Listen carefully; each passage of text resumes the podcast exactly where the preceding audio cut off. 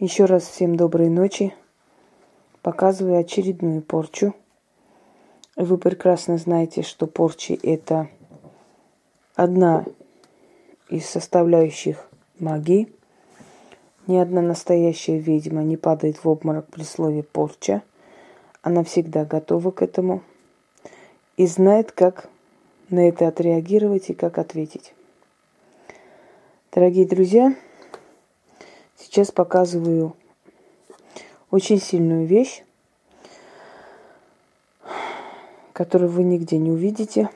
Естественно, не стоит напоминать, что это только для практиков, понятное дело. Привязать душу. Точнее, для начала затащить эту душу в черный мешок, а после положить в сундук и хранить дома. как это все происходит? 13 дней нужно ходить на могилу, оставлять конфеты, водку относить, разговаривать. Могила должна быть э, свежая, человек должен быть похоронен меньше, чем ну, год назад, скажем так. Эм, поскольку до года душа человека стоит возле могилы.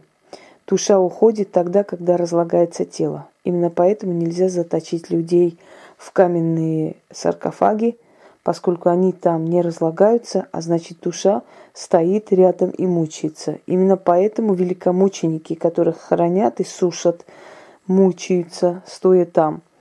Именно поэтому их как бы берут в оковы, как в цепи, и заставляют работать на церковь. Хотя им нужна уйти на покой.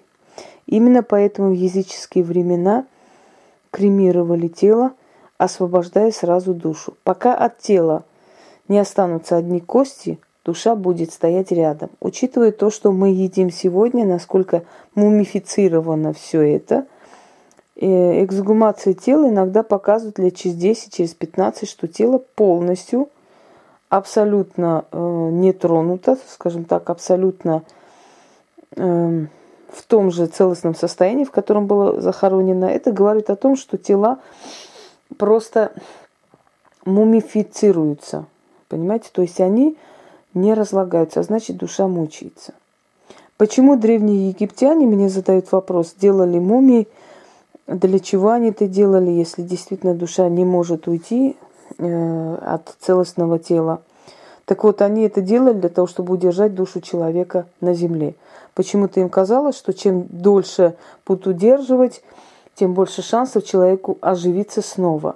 И дабы он э, нашел, куда вселиться, его тело должно быть в сохранности, если вдруг он передумает вернуться с того потустороннего мира. Именно по этой причине они сохраняли тело. Именно по этой причине все профессора и ученые, которые скрывали гробницы, или воры, мародеры, которые Э, грабили гробницы, были ужасно наказаны, потому что э, души ушедших людей, фараонов или вельмож, неважно, кто он там был, стояли рядом, поскольку их тело было не, еще не разложено по частицам, да, разным биологическим. Они стояли рядом, естественно, наказывали того, кто заходил и посягал на их надгробные имущество. Итак, 13 дней ходим на могилу, оставляем откуп, разговариваем, чувствуем душу. Чувствуем, хочет ли она с нами сотрудничать. Не заставляем. Если чувствуем, что нет, меняем могилу. Э, та душа, которая здесь находится, она была взята с кладбища ну, где-то полгода назад, не сейчас мы можем взять, заточить душу в мешок, есть такой ритуал, закрыть и закрыть в сундуке. И кроме нас этого сундука никто касаться не должен. Так вот, полгода назад он заточенный ждет своего часа. Когда приходит час, ты его выпускаешь с определенным условием, что если он исполнит то, что ты сказала, значит он свободен. Если не исполнит, значит он возвращается обратно. В этом заговоре слово ад означает пекловые ворота, либо мучение.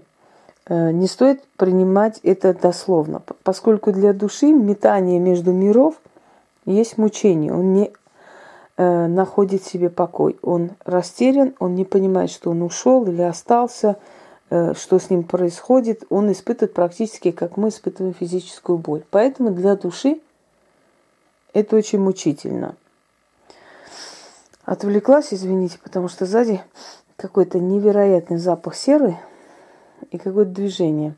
Эм, запах серы – это, как правило, ну, вообще так пахнут.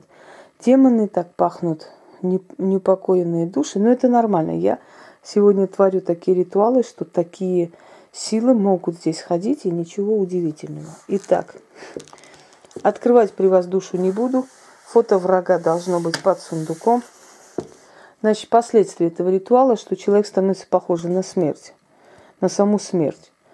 Хилеет, становится бледный, глаза опадают и прочее, прочее. Ну, все остальное вы в процессе услышите, что еще происходит. Тринадцать дней тропой ведьминой шла я на погост – задобрила душу, заманила в мешок. Душа ушедшая, ты отдана мне по закону древней магии. Ну-ну, лицо появилось перед камерой. Очень хорошо. Отныне моя власть над тобою вечна. Я обещаю тебе свободу но не даром, а за службу. Прицепись к той, кому отправляю. Жри ее. Соки выпивай, в могилу сгоняй, удачу отними, здоровье забери, судьбу разбей, уничтожай. Отпускаю тебя, душа покойная, к ней на полгода.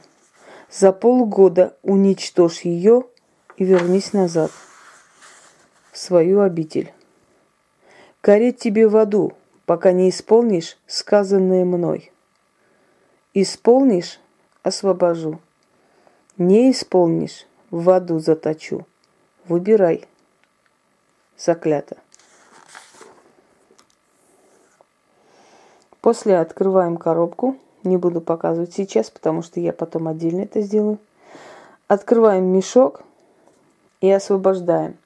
В доме может произойти странная вещь некоторая, если есть домашнее животное, но перепугаться, испугаться, если вы живете на верхних этажах, удивитесь тому, что возле окон появится нечто, такой темный силуэт, оно исчезнет. Это буквально пару секунд. Такого типа ритуалы делают только профессионалы и очень сильные профессионалы. Так что имейте в виду, если вы не уверены в себе, эту душу вы можете заманить на свою голову, навеки вечно прицепить к себе, а потом не отцепиться никогда, пока он вас в могилу не заведет. Так что, дорогие друзья, учтите, не трогайте ритуалы для профессионалов, если вы не профессионал. Но если вы со стажем ведьма, скажем так, грубо говоря, то флаг вам в руки. Спокойно делаете, оно получится в два счета просто за очень короткое время. Всем удачи!